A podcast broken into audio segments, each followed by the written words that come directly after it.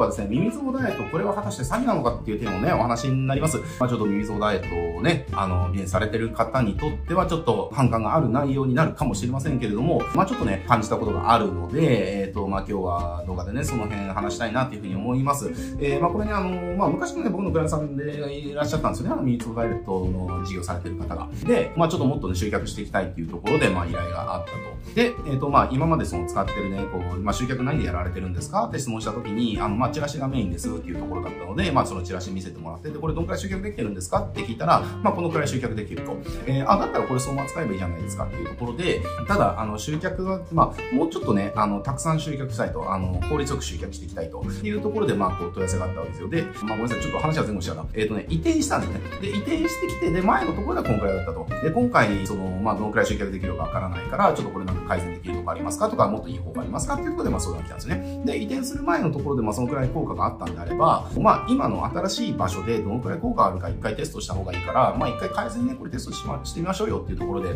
まあ、それでまあ、やることになったわけですよ。で、まあ、やることになって、まあ、それ自体はいいんですけれども、ただ気になったのが、その効果の感じだと、ちょっと費用対合わないんじゃないですかって思ったんですよね。まあ、相当バックエンドの制約率が高いかったらいいかもしれないけれども、でも、あの、結局これ、ミーツボダイエットって痩せたらもう来なくなるから、新規取り続けなきゃいけないじゃないですかっていう。って考えると、ちょっとなんかビジネスモデルをもうちょっとどうにかするとか、なんかバックエンドの商品用意するとかしないとちょっとしんどくないですかっていう。で、しかも結局こういうの、あの、この商材って、痩せたら来な、あの、もういらなくなるし、痩せなかったら効果がないってやめられちゃうから、え結構しんどいと思うんですよっていう。なんかその辺ってどうなんですか？って聞いた時に、ちょっとね、そこからのやりとりが僕的に、ん？って思ってたんですよね。なぜならですね、あの、広告に、なんかね、今年こそ、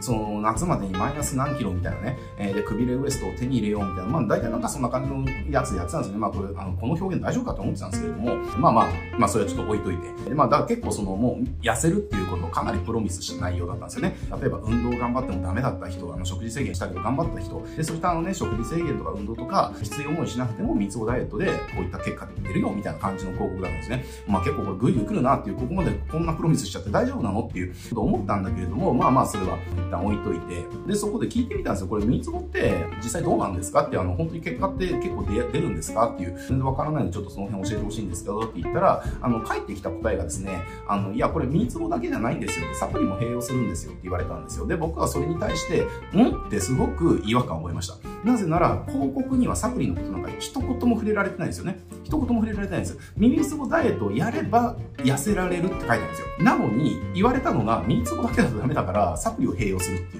言われたんですよね。え？って思ったんですよね。だってこれ、僕がその時感じたのは、え、これ騙し討ちでしょって思ったんですよ。だって、その広告見たお客さんは、耳つぼをやってもらえれば、私理想の体験になれるんだっていうことを期待してくるわけでしょ？で、そのお客さんに対して、まあ、あのね、最初ちょっと、施術して、で、これあの、サプリも併用すると、そういう効果あるから、サプリも併用してみてくださいっていうところでお勧めするわけですが、これお客さんからしたらね、まあもしかしたら感じないのかもしれないけれども、えってなると思うんですよね。あれ、ミニツボだけじゃないの？って結局サプリも飲むの？みたいなね、えー、風になると思うんです。だから、まあそれ聞いてちょっと、なんかあんまり関わりたくないなと思ったので、まあそこのね、方とはもう結局それ以来、お仕事はしてないんですけれども、まあこれにやっぱりちょっとね、僕はすごく違和感を感じて、結局こういうことやってるとダメだよねっていうふうに思いました。なぜならですね、さっきも言いましたけれども、結局これ騙し討ちじゃないですか。あの都合の悪いところを隠して、えー、お客さんを集客するっていう、まあすごく、何でしょう、言葉悪いかもしれないけど、結構補足のやり方だと思うんですよね。だから何でしょうね。じゃあ例えば、あの、食事制限しなくても痩せられますって言ってるところが、実際行ったら食事制限もしてくださいねって言われたら、はってなるじゃないですか。じゃあ、えっ、ー、と、つけるだけで痩せられますって言われて、じゃあつけてみたけど、全然痩せない。え、これどういうことなの？って、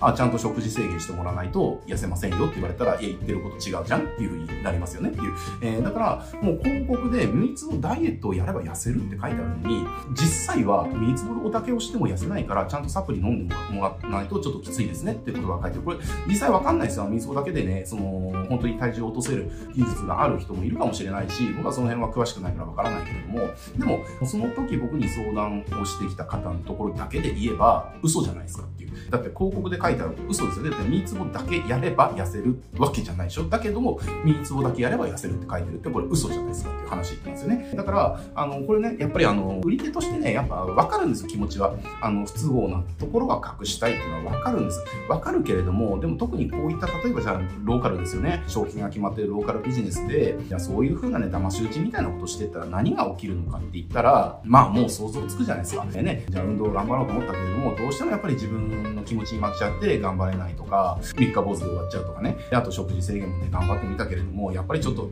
続かなくて、なかなかこう痩せれないとか。で、そういった人に対して、あの、ニーズを押すだけで体重落ちてったら、一緒に頑張って体重落としましょうって言われたら、その人たちからすごい希望に見えますよね。希望に見えるじゃないですか。だって、何をやっても頑張ってもダメだったのが、これをやればね、しかも、耳のツボ押すだけだと、こんなにいい方法はないかなっていうところで行くわけじゃないですか。で、行ったら、売り手は言葉には出さないけれども、いや、水だけだと痩せないから、このサプリ併用してねっていうことを言葉巧みに言って売るわけでしょっていう話なんですよね。で、こんなことを繰り返してたら、まあもちろんそれに違和感を感じずに、じゃあサプリも併用して、じゃあ水をやるっていう方もいるかもしれないけれども、でも一定数の人は、あの、言ってること違いますよねっていうふうに、まあなると思うんですよね。で、特に今だったらビジネスプロフィールとかに口コミとかバンバンかけちゃうし、っていうふうになったら、ネット上にやっぱり何が残るかって、あの、言ってることが全然違うみたいな、要は、あの、評価が、要はデジタルタトゥーとして一生残るわけですよ。そしたらね、証券が決まってるビジネスって、要はお客さんの流動がないじゃないですか。その証券内のに住んでる人っていうのが顧客候補になるわけだから、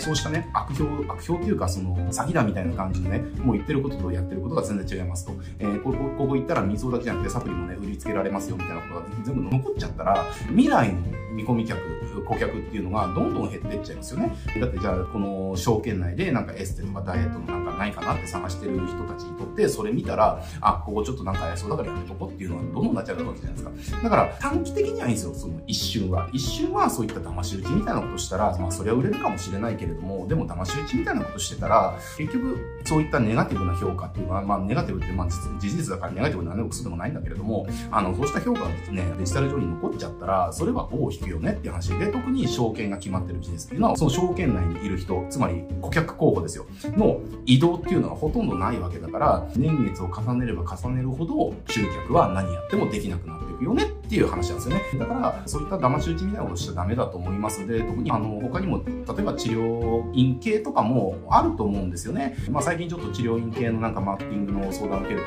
とが多いので、まあいろんなところをリサーチとかするんですけれども、やっぱりどこ見ても、なんかどこに行ってもならなかったなんなんか腰の痛みね、何分で治しますみたいな結構なやつ多いですよ。で、それが本当か嘘か僕にはわかりませんけれども、でもそれがね、対症療法だったら、それって嘘だよねって話なんですよね。で、対症療法はできると思うんですよ。例えば肩が上がらないみたいな人に対してどっか押したら肩がグンって上がるみたいなね。えー、あ、すごい軽くなったみたいな。でもこれ根治療法しなければまたすぐ元に戻るじゃないですかっていう話なんですよね。だからそういったのってまあ短期的にはね、いいかもしれないけれども、長期的に考えたらビジネスの自分ただ縮めるだけだから何も意味ないよっていう話なんですね。自分で自分の首を絞めてるだけじゃんっていう。だからまあ今日ね、通じて何が言いたかったかっていうと、やっぱり売り手の都合があるのはもちろんわかります。わかるんだけれども、やっぱりお客さんを騙し討ちするような売り方してたら、それは長期的にマイナスにしかなり得ませんよっていうことですね。だからね、まあこのチャンネルの動画ご覧になられていただいている方が、まあそういったことをしてないとは思いますけれども、もしね、都合の悪いところを隠して、いいところだけ見せて売ってるんであれば、それは長期的にね、あの自分のビジネスの首をね、締めちゃってますから、ぜひ